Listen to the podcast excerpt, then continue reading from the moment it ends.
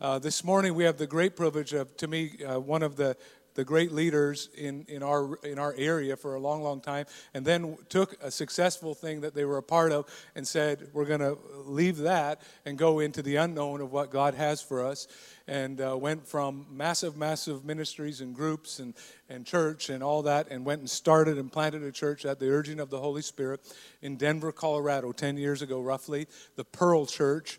And uh, now it's a thriving church in the middle of that city and that state and is a, a, beacon of hope for many, many hundreds of people reaching beyond them. And Doug and Donna have just been a great encouragement for Shanda and I, for the church. And many of the things that are happening over the last number of years are because of, of their impact in our personal lives. And we really honor them. And I love you to just jump to your feet one more time and honor Doug as he comes and shares the word this morning. Go.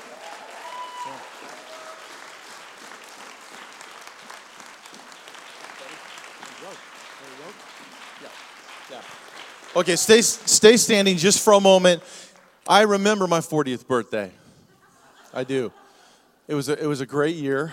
And uh, I, I would like all of you to just clap and tell your pastor happy birthday one more time. Tell him how much you love him. He's a great man. Come on, church, you can do a little better than that. All right. Well, y'all look very beautiful today. Amen. Uh, what a uh, what a great weekend we've had so far.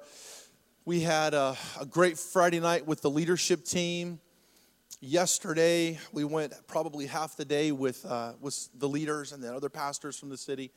Absolutely phenomenal. And uh, how many of you just know God's good? God is good. God is good. I uh, in our church we're in the middle of 21 days. Sorry, I'm losing my voice already. Pastor's working me so hard. I'm going through puberty again up here, right in front, before your very eyes. Um, although he's the one growing a beard now. I like the beard, by the way. I like that. I'm liking the beard. I'm liking the beard. I do. Uh, okay, don't don't fight about it right now. We're in church, pastors. But I love. I like the beard. That's my vote. That's my vote. We're in the middle of 21 days of prayer and fasting. and uh, oh, I don't know.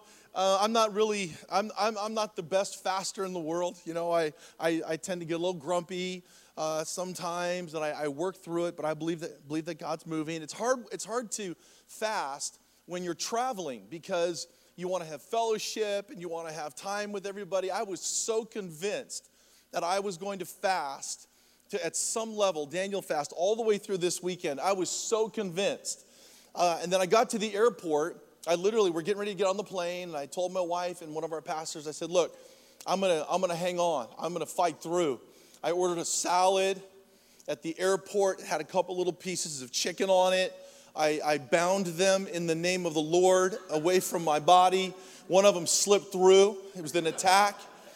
And uh, got, got on the plane, landed in, in uh, Vancouver, got off, got our luggage, and uh, they went off to, to do some stuff right there as we're, as we're leaving the airport. And when they came back, they found me in the airport with a sour cream glazed uh, old fashioned donut from uh, Tim Hortons, right? It was so good. See, some people would say, some people, some people would say that I gave up. I call that breakthrough, ladies and gentlemen. I had the I had the breakthrough. There was no need to fast anymore. I felt it. It was over. Something shifted. The Lord said, "That's it." I said, "I hear you, Lord. I hear you." And um, it's it's been a, a glorious uh, it's been a glorious 48 hours of of of grace and experiencing what Peter went through when he had the vision of all the different foods coming down from heaven. It's been absolutely phenomenal. And uh, yeah, I felt the breakthrough there. It was really good.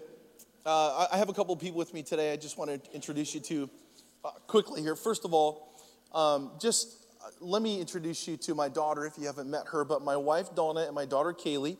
Uh, Kaylee is 20 years old. She is um, at the university there in Colorado. She's also on staff part time at the church studying. She's studying music business, which is a new degree in the world today where you can do a business degree based around an industry, a specific industry. So that's what, what Kaylee's doing. She's doing a phenomenal job. Donna and Kaylee, will, will you please stand and, and uh, just say hello and. Uh,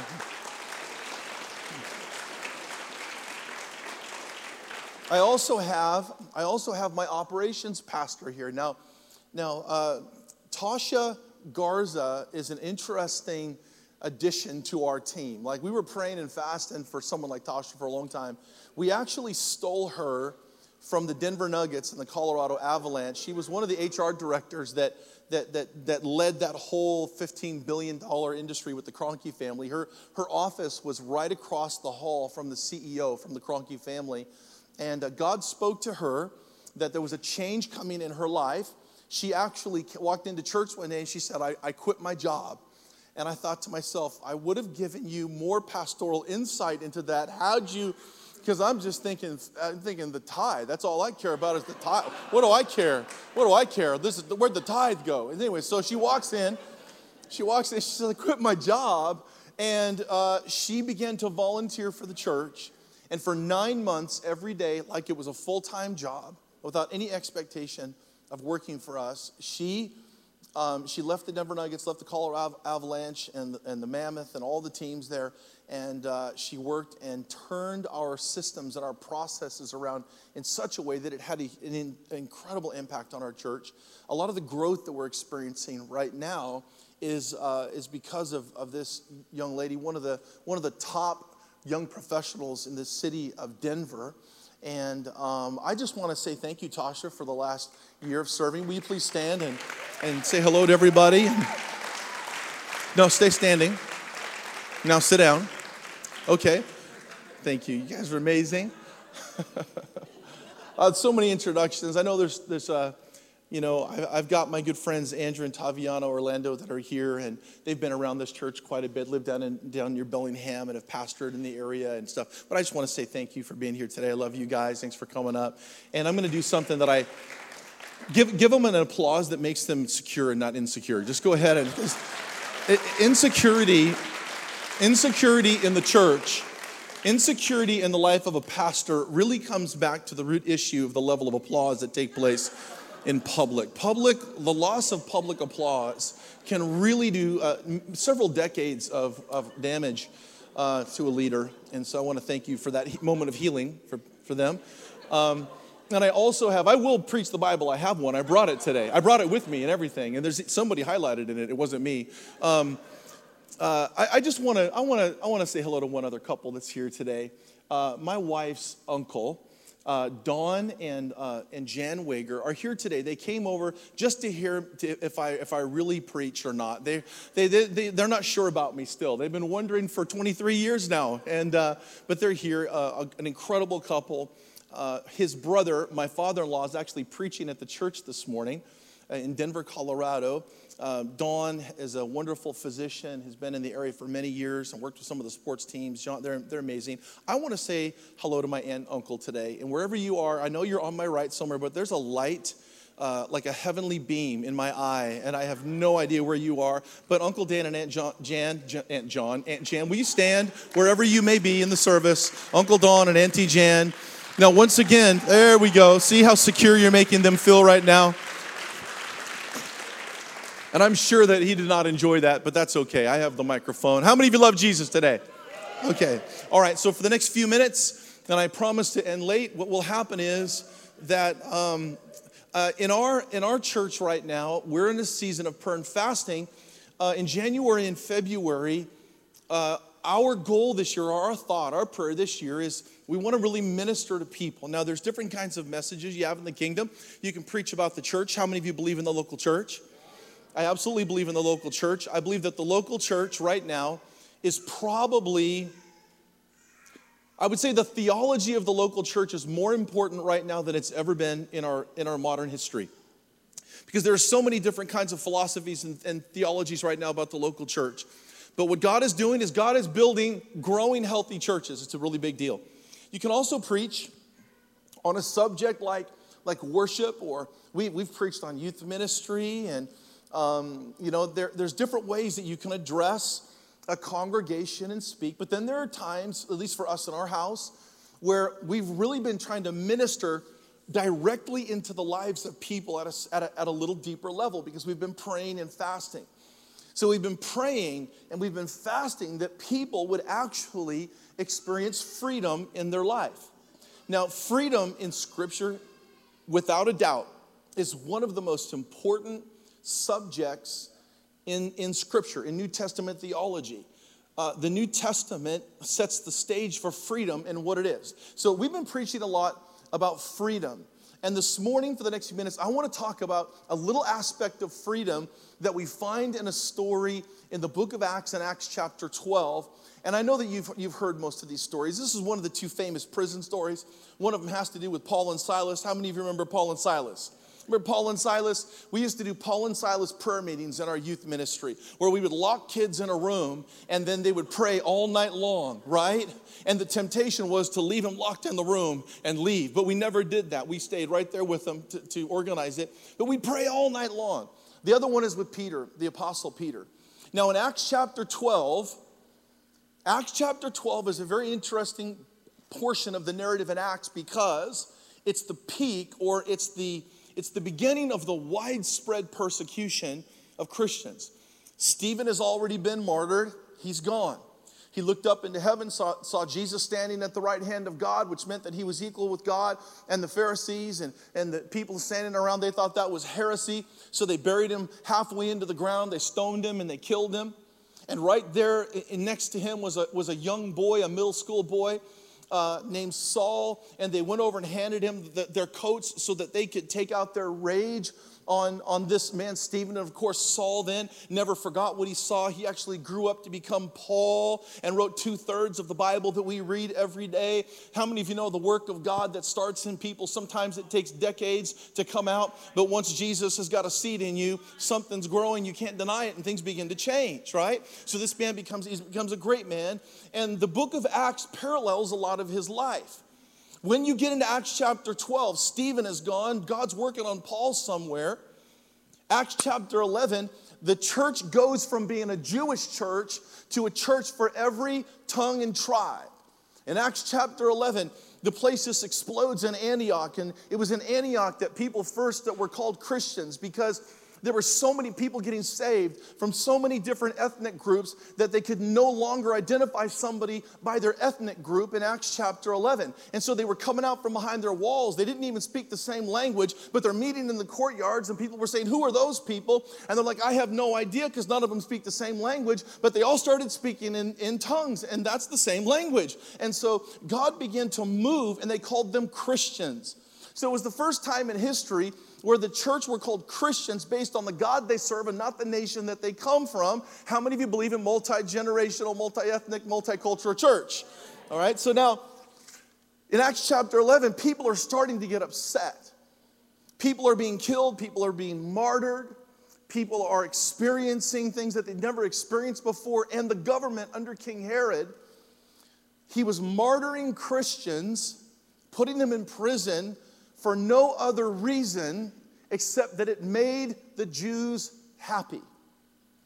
It was one of the only uh, persecutions in, Christ, in, in history that was perpetrated on Christianity just because somebody wanted to feel good.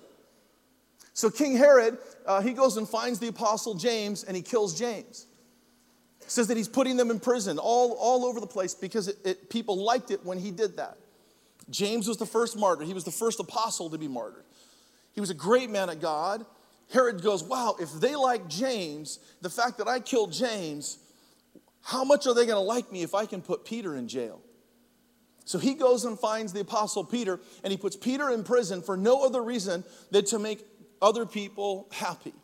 But there is something that you have to understand that if you're going to put the apostles in prison, you better be prepared for some kind of spiritual uh, reaction. Jesus set the stage because when they put Jesus in the grave, there was an earthquake. How many of you remember the earthquake? Now, look, you can see this all over the Bible. If you're going to put the apostles in prison, you better be ready for something to happen.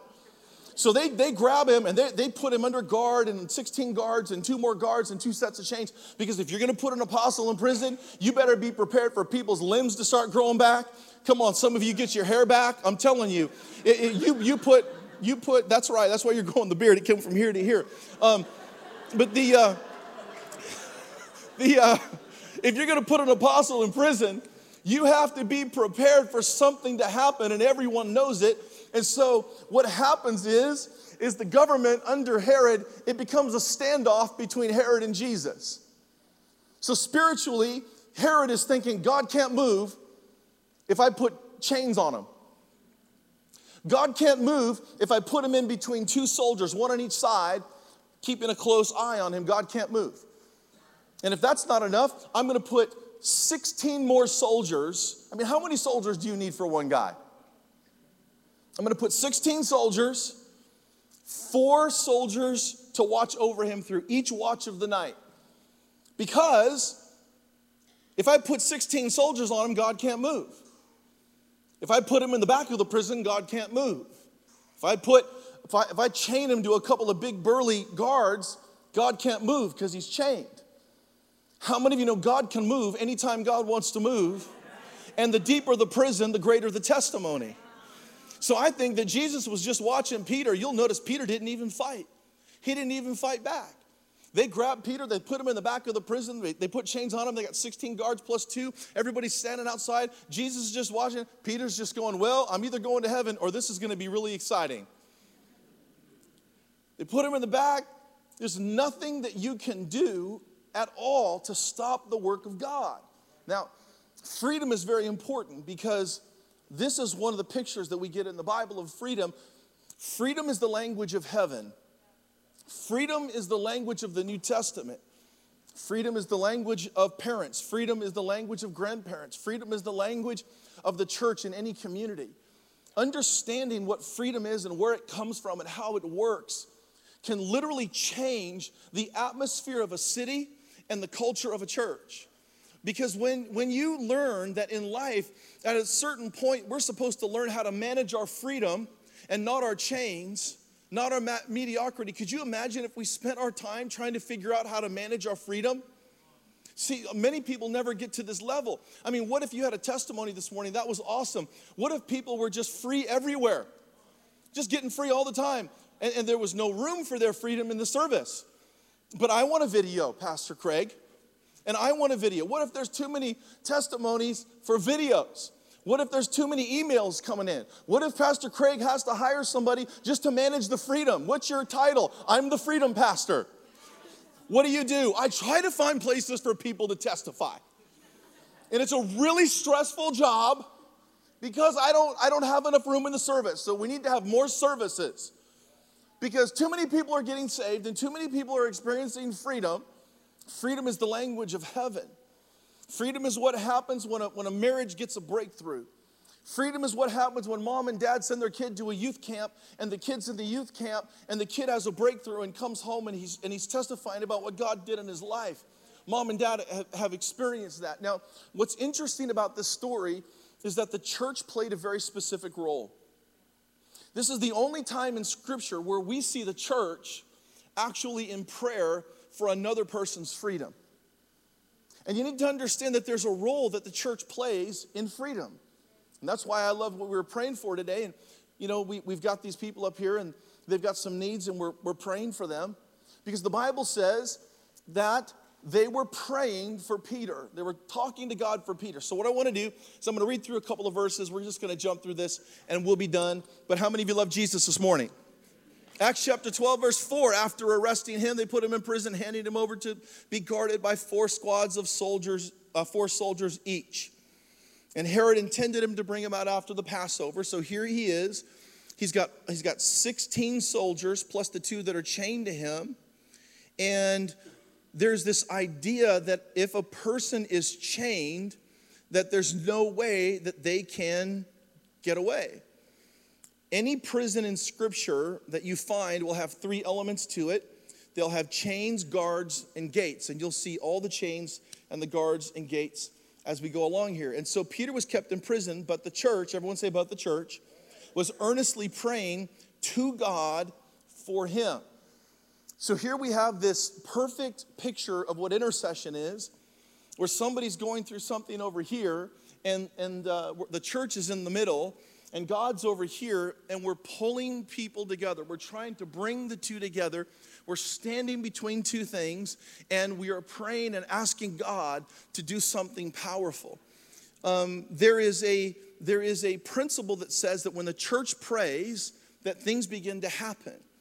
And the night before Herod was to bring him to jail, Peter was sleeping between two soldiers, and his arms were bound between uh, two chains, and, the, and, and uh, the guards were standing at the entrance. And so here he is. Peter is bound by two chains and two guards, with 16 guards taking turns watching over him, but the church is praying. And what you find out is that while they were praying, an angel shows up and something happens to Peter's chains. They just literally fall off. Verse 7 Suddenly an angel of the Lord appeared, and a light shone in the cell. He struck Peter on the side and woke him up. He said, Quick, get up. And he said, And the, the chains fell off of Peter's wrists. So while the, cha- the church is praying, an angel shows up and says, Get up, and the chains fall off his wrist.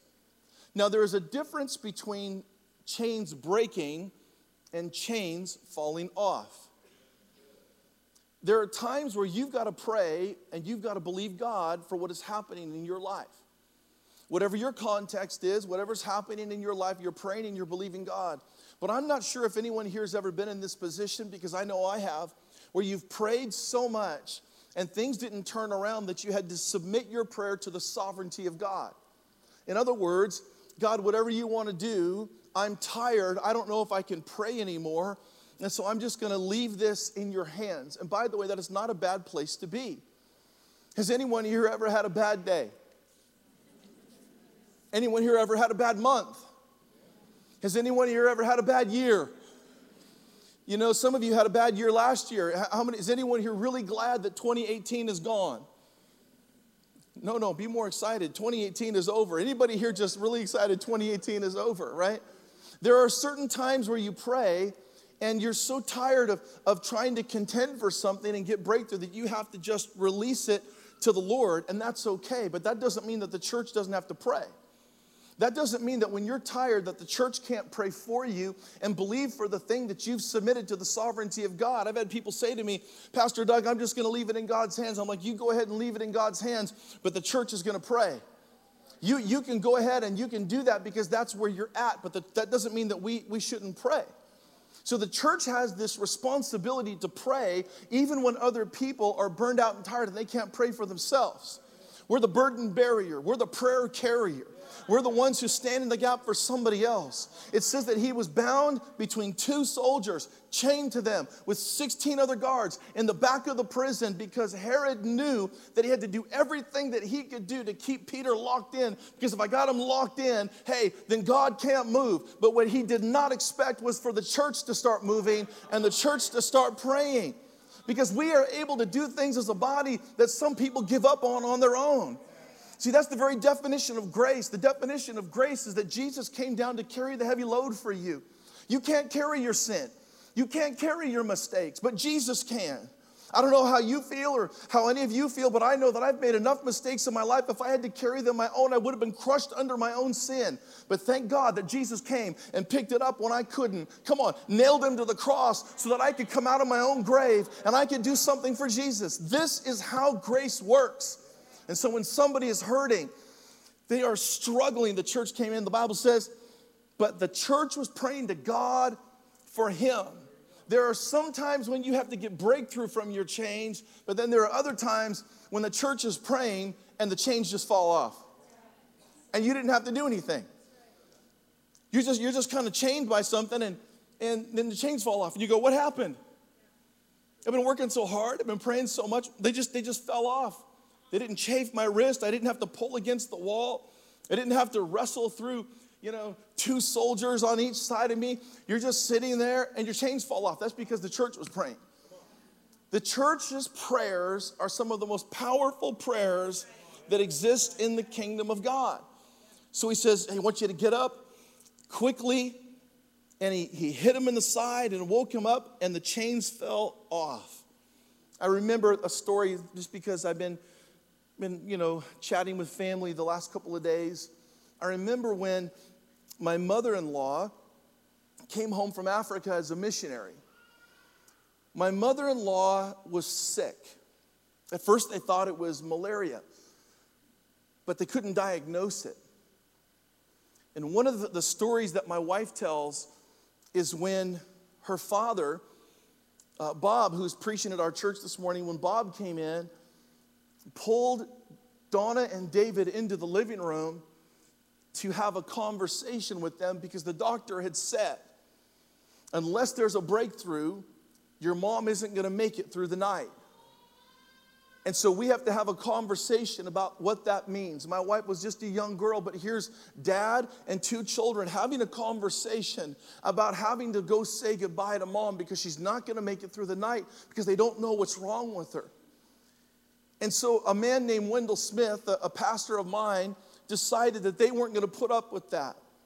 So he calls a prayer meeting at the church. And they meet in the sanctuary about nine o'clock and they start praying. And they just keep praying. And they just keep praying.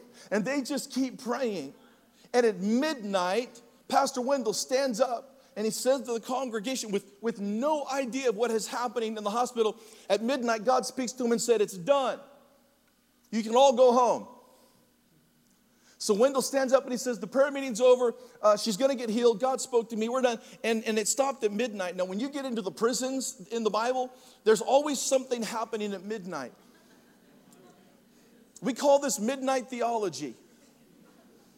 And it starts in, with Moses and it goes all the way through the New Testament. You can study it. So midnight represents where one day is over and a new day has begun. Midnight means that the past is over. We're not looking towards the past, we have begun a new future. And at midnight, he says, We're done, we're going home. At that exact moment in the hospital, a doctor who just happened to be, to be there on some other assignment who happened to be an expert in malaria, heard about the case, came in and said, I want to take a look at this lady, diagnosed her not with one kind of malaria, but with two kinds of malaria. So it was confusing the diagnosis. She immediately figures out what it is. About midnight, they begin to pump medication into her body. She wakes up and she's amen in my father in law this morning. And I got to marry her. Right? So, so but the, the church can pray. And, and while we're praying, people's chains just fall off. And when tired people can't pray anymore, their chains just fall off.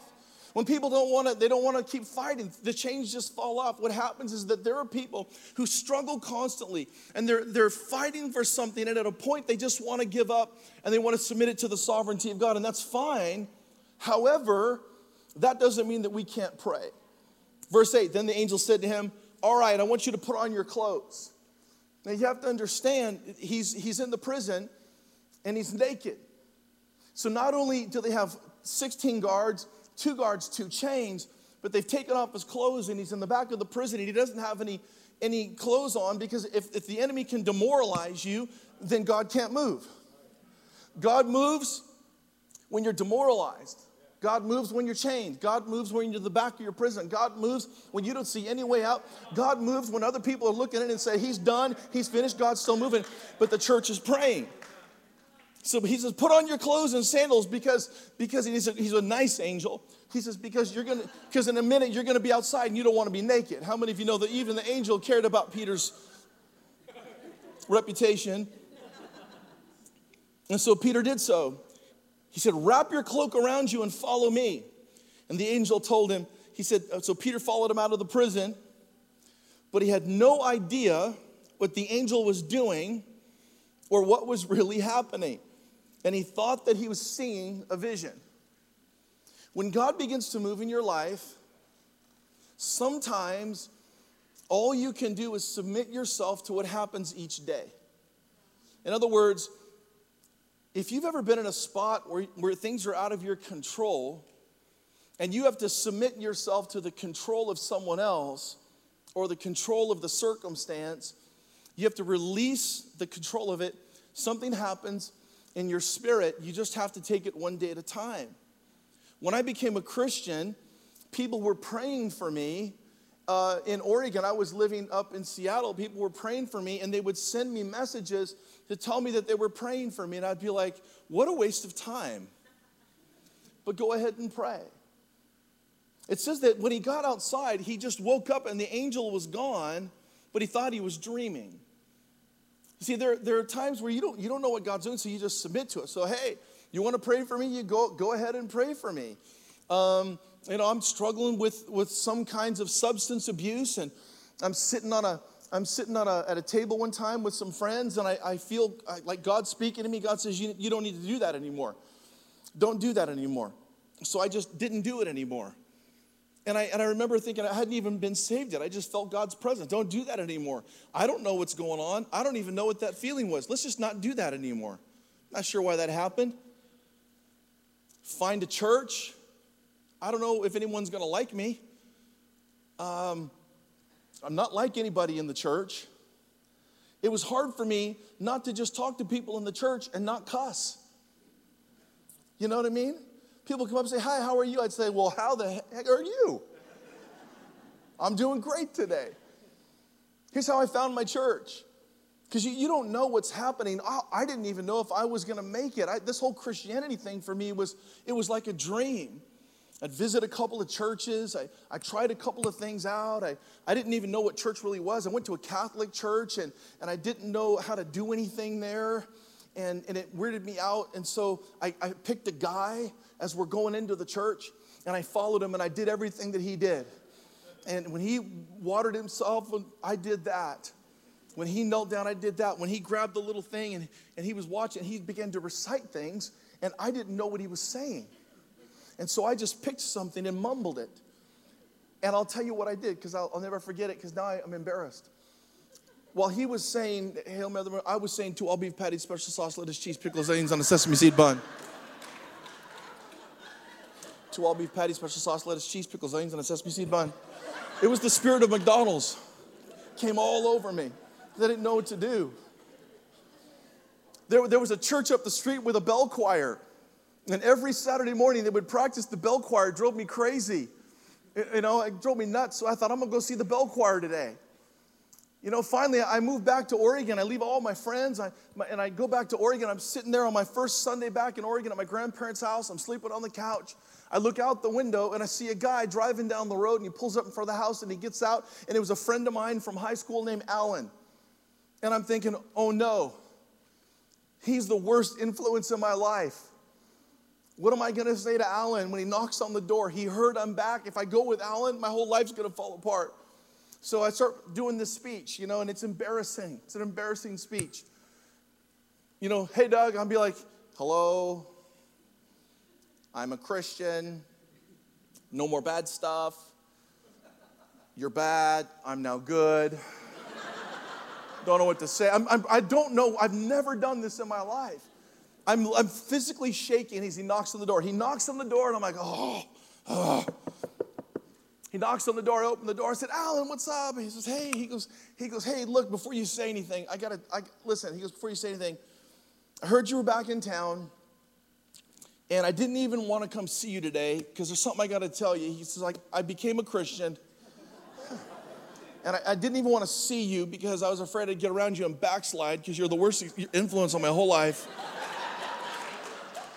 and uh, he said, But God woke me up this morning God woke me up. I have no idea what's going on. Do you see what I'm saying? There's sometimes where you just have to trust God that He's guiding you through things and that the church is praying and things are going on that you can't see that are out of your control. And He says, God woke me up this morning. And by the way, he was, he was, he was a 250 pound linebacker. Like, this is no small, like, if He says go to church, you go to church right? But he says, God woke me up and told me to come here and invite you to church. There, I'm done, that's my speech. I said, Alan, I said, I got, I got saved too. And he goes, and then he cussed. no way. I said, way. I got in this church and they took me to Bible Temple, City Bible Church. And that's where I started to serve as a youth minister and a young adult pastor. And it was that moment at my door when I have no idea what's going on. It's that moment. That's the reason why I'm here in your moment. You see, you have no idea what God has in store. That's why God says, No eye can see, no mind can conceive, no ear can hear what I've got in store for you. Because we love each other. I've got a plan for you, but you don't know what is happening. The angel comes along and says, Put some clothes on. That's a really good idea. Now, you're going to wake up outside, it's going to be gone. You're going to be standing there trying to figure out what's next. But what's important is that you understand that God's got his hand on you through the whole thing. You just may not know it yet, but God knew exactly what he was doing.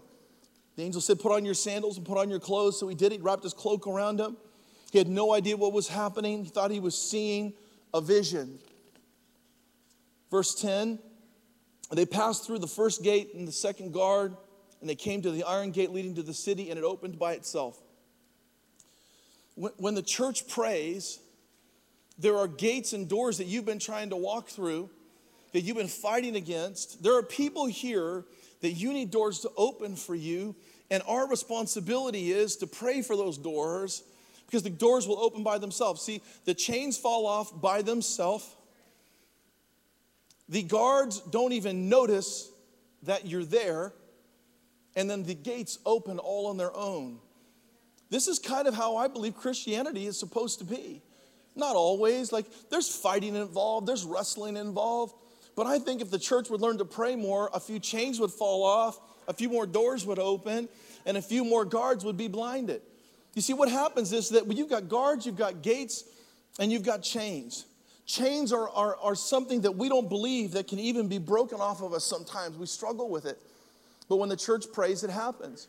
Guards are those people that are meant to keep you in the place that you're at. Now, can I just say something? Uh, there are some people in your life that will try to keep you in the place that you're at because they don't have the faith for what it is you're believing for. You've got to put yourself around people who believe in who you are and what you're doing. Why was it that Peter, I have no idea what time it is. Does the Holy Spirit? No, he does. It is 840. It is, it is 1048. So, oh, 1140. I was, that was a joke, just trying to get you stressed. Um, there, there is a, you put yourself around people who believe in you. See, Peter was, a, Peter was a part of a group of guys who got to meet with Jesus in a room after he was resurrected. You have to be around people who relate to Jesus in the resurrection so that you have a resurrection perspective on your prison. Because if you have a resurrection perspective on your prison, your chains fall off. If you have a maybe Jesus is going to come out of the grave or maybe he's not, we're still unsure, then the prison gets darker, and deeper, and they add more guards. But you need to put yourself around a group of people who actually relate to Jesus in the resurrection. Those, those apostles were meeting with Jesus, and before the resurrection, all they were was a bunch of drama people. It was all drama. Who do you love more, Jesus? Where's the money? I don't like him. I don't like them. I don't like people who aren't like me. The entire New Testament is Jesus managing the drama of the apostles. He comes out of the grave in Acts chapter 1. He walks in and goes, Let's have a little meeting for the next 40 days, and we're going to talk about how to build the kingdom of God. But he did it in a resurrected body. Can you imagine meeting with Jesus in a resurrected body to have a church growth seminar? He's got holes in his hands and holes in his sides. And they're just sitting there and he's just pouring out of his resurrection. There's no more drama. There's no more arguing because out of that, Acts chapter 1, would, verse 8 would come. And he says, I want you to be witnesses for me in Jerusalem, Judea, Samaria, and all the uttermost parts of the earth. And they're all going to give up their lives. They're all going to be martyred. Peter's going to be crucified upside down. But they changed the whole world. But if you want to change the world, you want to come out of those places, you got to put yourself around people who guard, don't guard you and keep you in, but they walk you out like an angel. See, so you've got guards, you've got gates, and you've got chains. When the church is praying, the chains fall off by themselves. The guards can't see you as you move towards your destiny, and the gates open all on their own. This is the, this is the spirit of freedom and how freedom is supposed to work in our lives but the church has a responsibility to pray. And so I'm going to wrap this up. I want you to go ahead and stand to your feet real quick, and uh, we're going to pray for some people this morning. And I, I'm just going to believe that there's some people here that need the church to pray for them. And there's some stuff here that we can see broken or removed from your life, okay? So, can everybody just bow your head a moment? Is who in the room this morning, who's here and needs the church to pray for them? You're here and you know that you need the church to pray because you're tired because you prayed a lot things aren't changing, things aren't breaking off, and you need someone to stand in the gap and to pray to God for you. If that is you, please lift your hand. Whatever it is that you're going through, whatever struggle that you're having, this is the spirit of our fast, which is help people get free from things that they're struggling with. Keep your hands lifted just for a minute. I'm going to believe for you and I'm going to pray for you. I'd actually like to have everyone with their hands lifted to come on down to the front with me. I don't know what your normal flow is, but I want to pray for you as you walk down here.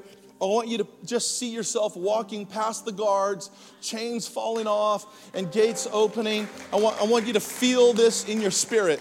I want God to lift something off of your life. I want God to move for you. I don't want you to struggle with it. I want you to rest in the grace and the peace and the love of Jesus this morning. Can we all lift our hands? Come on, lift your hands up to Jesus. Father, this morning, I thank you, Lord. I thank you, Jesus for what you are doing in these people's lives.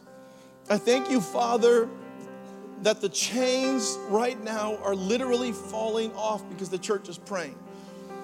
Church, I want you to pray with me. I want you to pray right now for someone down here out loud. I want you to begin to pray. Father, in the name of Jesus, I pray for these folks. I pray, Lord, that the chains would fall off. I pray, Lord, that their life would be changed. Changed. I pray, Father, that whatever it is that they have brought to this altar, Lord, we lay it at your feet. We thank you for your goodness. We thank you for your grace. Father, I'm so uh, excited, Father, for the goodness of God that is in their life. I pray that gates would open. I pray that guards would not see them as they walk out. I pray, Father, for the anointing of the Holy Spirit this morning to come and to touch their life. Father, I thank you for every person at this altar. Jesus, I thank you for what you're doing in their life. We are praying to God for them. Father, this morning, every chain, Father, every bondage, Lord, every struggle, Lord, there are, there are uh, spouses praying for the other spouse here. There are parents praying for their children. There are grandparents praying for their grandchildren. And Father, this morning, we just declare the goodness of God and the strength of God and the freedom of God. Lord, from the, from the beginning to the end, Lord, I thank you for what you're doing in every prayer at this altar this morning. Come on, church, say this with me. I want the church to say this. Say, Lord Jesus. Say it again. Say, Lord Jesus. Thank you, Father, for chains breaking and doors opening. Thank you, Father, that you're guiding me through and the chains fall off all by themselves. Jesus, this morning, I'm so grateful that you have forgiven me of all my mistakes. And today, Father, I give you my life. In Jesus' name, amen.